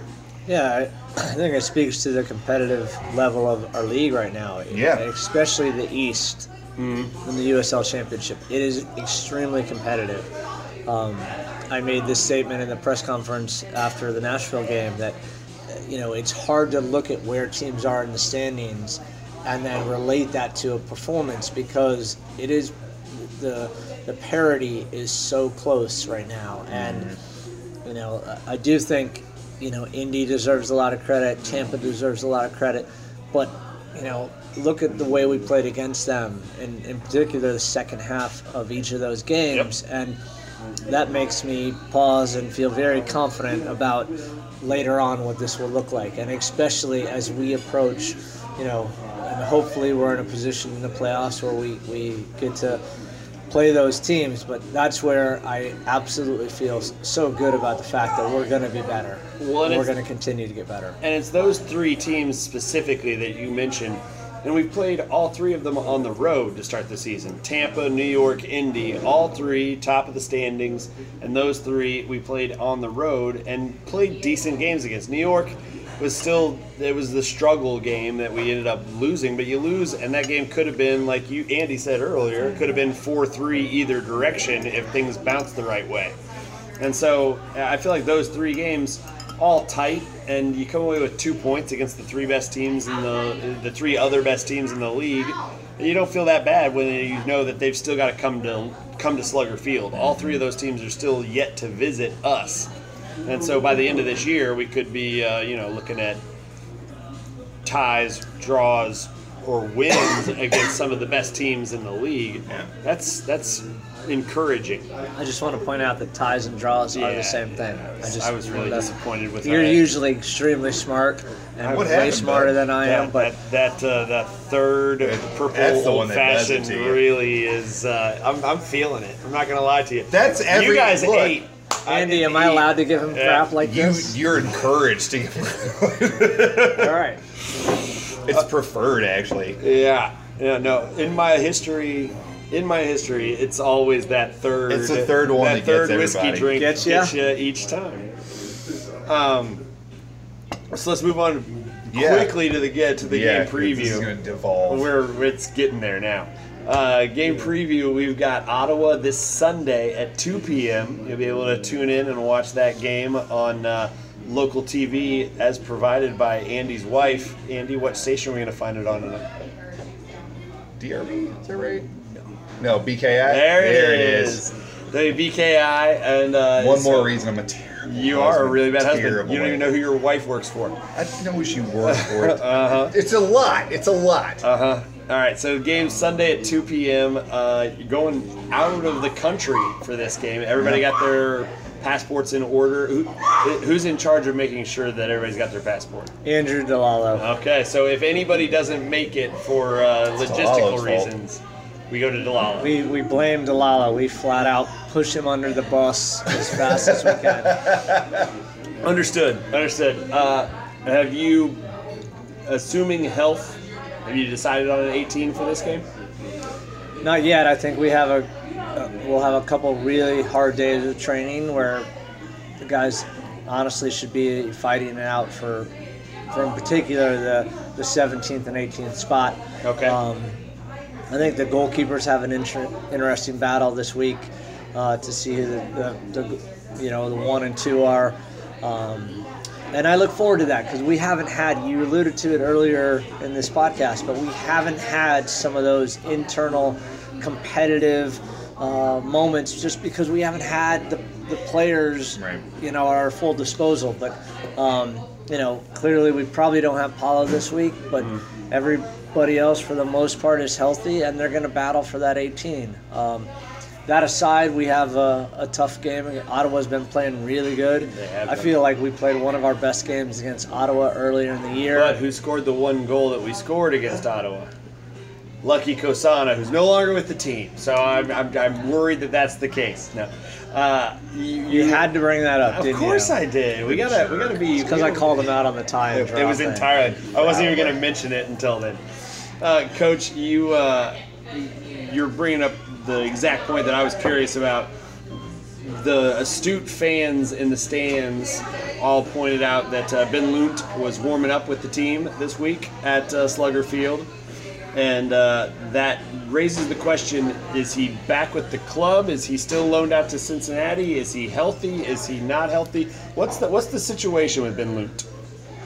It's that he's recovering Okay. uh, from a surgery. And he clearly, if, if you were watching it all during warm-ups, he looks pretty good. he So, does. Uh, we feel like he is in the the mix for competing for a spot this week, which is great. Um, you know, Chris has played really well in Ben's absence. Um, Dobro has pushed Chris every training session, so it's going to be nice. It'll be the first time that we've had, you know, three goalkeepers going at it uh, because of the different injury situations all three of those guys have had this year. Um, and those are the kind of tough decisions that, as a staff, we want to make, honestly. And we want to see that play out on the training field. Um, so, you know, we'll, we'll track every goal that's scored and who it's scored against in training, and um, it'll be a very difficult decision. And there's going to be one one of those individuals is going to be really, you know, at the the end of all of it is not going to feel great because they didn't make the trip, but they hopefully feel uh, we will have made them feel like their contribution is just as important. Good. Good. Yeah. All right, so we got a couple of other injury thoughts. I'm curious. Uh, you you mentioned the fact that you're hounding him the same way Andy is about his shoulder. How far away are we from uh, being able to see Abdou Mbacke Thiam back on the field? I mean, I think he's available to train tomorrow for the first time fully. Really? He's been back with us uh, in, in a limited role, kind of as a neutral player in, in activities for us. Um, but uh, Scott Ritter has done a great job pushing him uh, to get back into f- game fitness, and um, he is one of those guys that we will absolutely uh, look at this week and, and ultimately have to make a tough decision on. Now, I privately, and I'm going to look away from coach and look right at Andy. For the, I privately sort of thought that if we were willing to let Lucky go, even for a really nice piece like Antoine, that we must be hopeful that Abdou would be not far around the corner just because it's tough for Luke to be the only pure number nine on the roster. And uh, that's Yeah. where we're sort of at if uh, Abdou can't go. Uh, Andy, if you couldn't start Luke or Abdou at the nine, who would you be most interested to see of our other players play up front in an attacking role?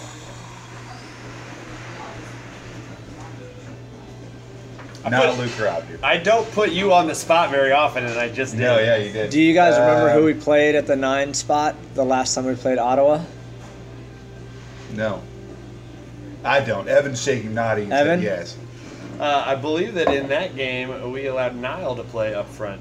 Very, very, Yeah. very correct. I pay attention to these things. I try to. I, I don't. I try not to be an absentee host for these things.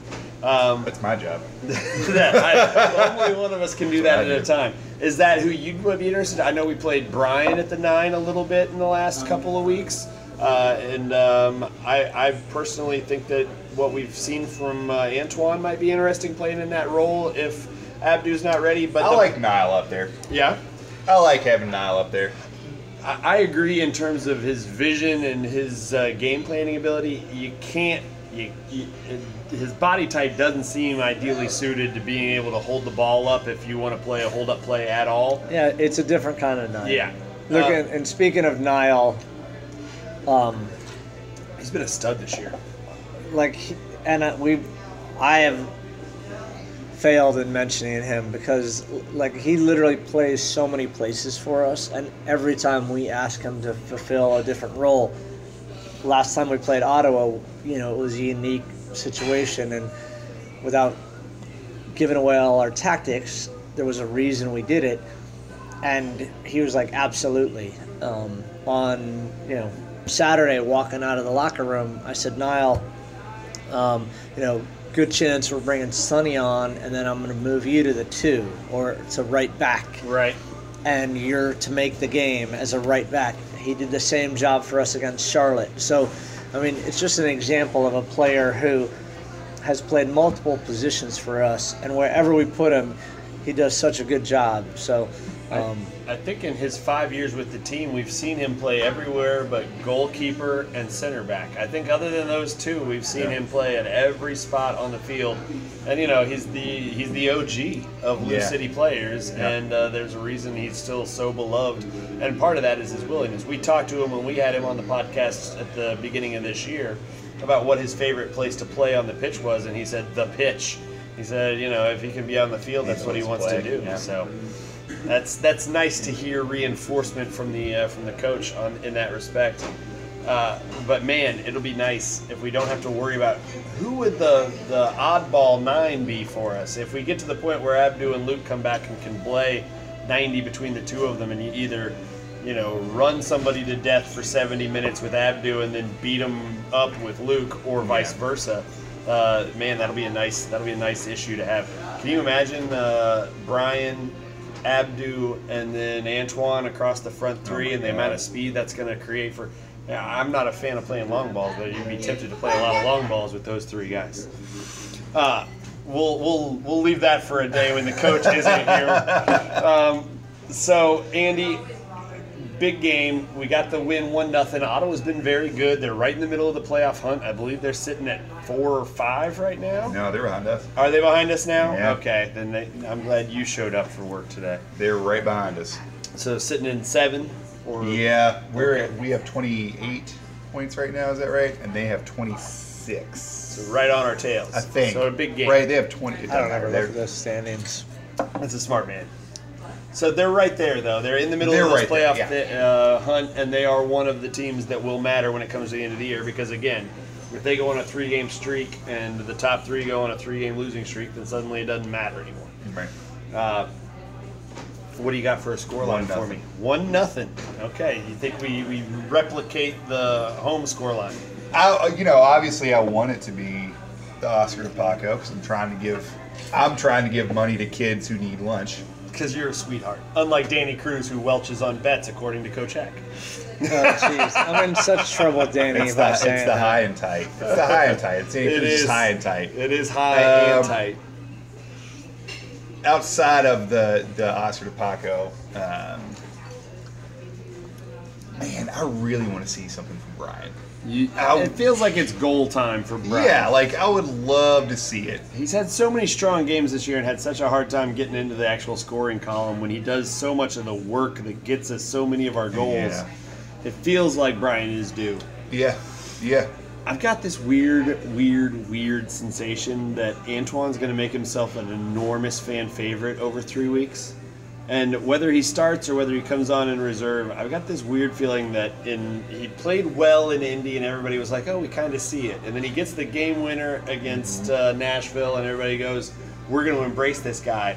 And I've got this feeling that he gets like two this week You think he against goes for the, Ottawa the brace slash force or, lightning? or a goal and an assist, something sick, Something crazy. Just where and just so he solidifies himself in everybody's minds, and everybody goes, Antoine, our guy. You know, uh, I got a I've got a really nice feeling. I, plus, I've just loved the way he's looked the first uh, Oh, yeah. two weeks playing for us. It's been fun to watch. Thunder bastard from like 40 yards out. I don't know if that's his strength, but I really. It turns out that's what it is. is. It does uh, Antoine have much of a long range shot? Is that something that he brings Yeah, to the table? you, if you look at the goal he scored in the Open Cup for Tampa earlier this year, I Okay. mean, it's it's a banger. Nice. So All right. So there you go. it's not typically an Antoine Hoppenot goal, though. Um, Okay. I'll be fair, but um, that's what a creative player does. They score from a different, you know, location every time. So Yeah. he has that in his bag, and I'd love to see that. Like, so I'm with you, Evan. I'm, So I'm Antoine, if, behind you. if you get the start now, you just remember that this was thanks to me. That before you were just barely going to make the 18, and now you're uh, Antoine, you're if you're listening to this, you're not starting because Evan said you were. All right. I can, I can pretty much I'm promise you he's not listening. ruining everything, ruining everything. Uh, I'm excited about. I'm excited about where this team goes. We've got this Ottawa game, and it is sort of the end of a pretty brutal gauntlet Yeah. of uh, of tough teams. Not saying that the teams that we play the rest of the season won't be just equally as tough, but This particular stretch was. we went through a stretch where we played the either the one, two, or three Yeah. team and an MLS team over the course of three weeks. That's that's really tough. It's tough. Uh, But that's what we are. Like we love that. I mean, it's easier for us to do that than to. Um, Kevin Kernan was telling me at the press conference that, you know, after Ottawa were playing, I forget what it was, but it was not a, not a not a murderer's row. yeah, and I'm I like believe that, Loudoun comes out. that doesn't that. matter. Yeah. Like I mean, you bring up Loudoun. out and win. Loudoun's a really good team. You know, they have a new coach and they're playing really well. Um, Charlotte's the they've gotten feel some good. right well, now. Charlotte's the same way, and Yeah. you know everybody looks at our game against Charlotte and is like, oh, that that wasn't. Charlotte's playing great, and they haven't lost in Yeah. six games. They're coming right out of They're right back in the playoff picture. You know, so none of these games. I mean, and Bethlehem is in there, and they're right. You know, they're fighting, and you know, I know Brendan Burke really well. You can't discount you know those kind of teams, especially when you're uh, an MLS two team and you're literally going to get thrown down some guys that potentially were playing or you know for the first team uh, a week before. So. And you never know when you're. It's going to go either way on that. Where your best players all of a sudden go up and you've got nothing in the stable, Yeah. or you're uh, Yeah. suddenly they send down three guys who are of a caliber you're not used to having. But here's the reality of us being who we are. We don't get the MLS two teams that just roll out the All Academy lineup. We don't. No. we get the opposite. It's You like know? we're the champs or something. How about that? Yeah. You know, It's So- almost like we're defending two titles. Yeah, it's weird that way, isn't it? But I, I love that. So my point overall is that like all of these games are hard. Every single weekend presents a different problem for us, and we're not so good that we can just roll out and beat any team. We have to show up every single weekend, and we have to bring the same mentality. And and if we can become more consistent with how we do things from start to finish, I love our chances. I love our chances. I do too. I'm feeling really good right now. Yeah. I'm feeling like we got 16, 16 games left in the season. Yeah.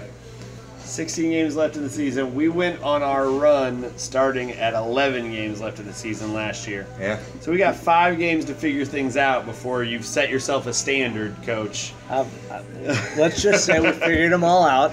Yeah. We're starting it a week ago. Okay, Right. well, I, hey, if we could go for a 16 game, or I'm sorry, I guess by the end of it, it'd be 20 game run at this point, then uh, that That'd be nice. be that would be something else.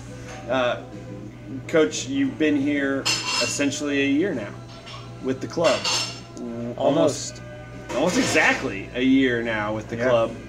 Uh, still positive impressions of the city of Louisville of this organization. I say it all the time. Like this is my home, and I want to be here forever. Um, it's a wonderful organization. I honestly feel blessed with the ownership group and the front office. I mean, I'm, I'm fully supported, and when I make crazy decisions like trading away Lucky for Antoine, you know, nobody really gives me a lot of shit about it. Um, I'm certainly held accountable, uh, but those are decisions that are up to, to our staff to make. Um, and that's a really good place to be in. Um, it means that you know the people above me and supporting me are giving me full confidence, uh, and and that's exactly what you know I've always wanted you know in this career. So I couldn't ask for more. Um, I love our fan base, and you talked about walking out on the field like. Every time I walk out on that field, you know, it's amazing to me. And I constantly remind myself how privileged I am to be on the sidelines and at field level for games. You know, like I would pay to do that. You know, um, and Don't yet, tell Brad that. don't. but you know, that's that's.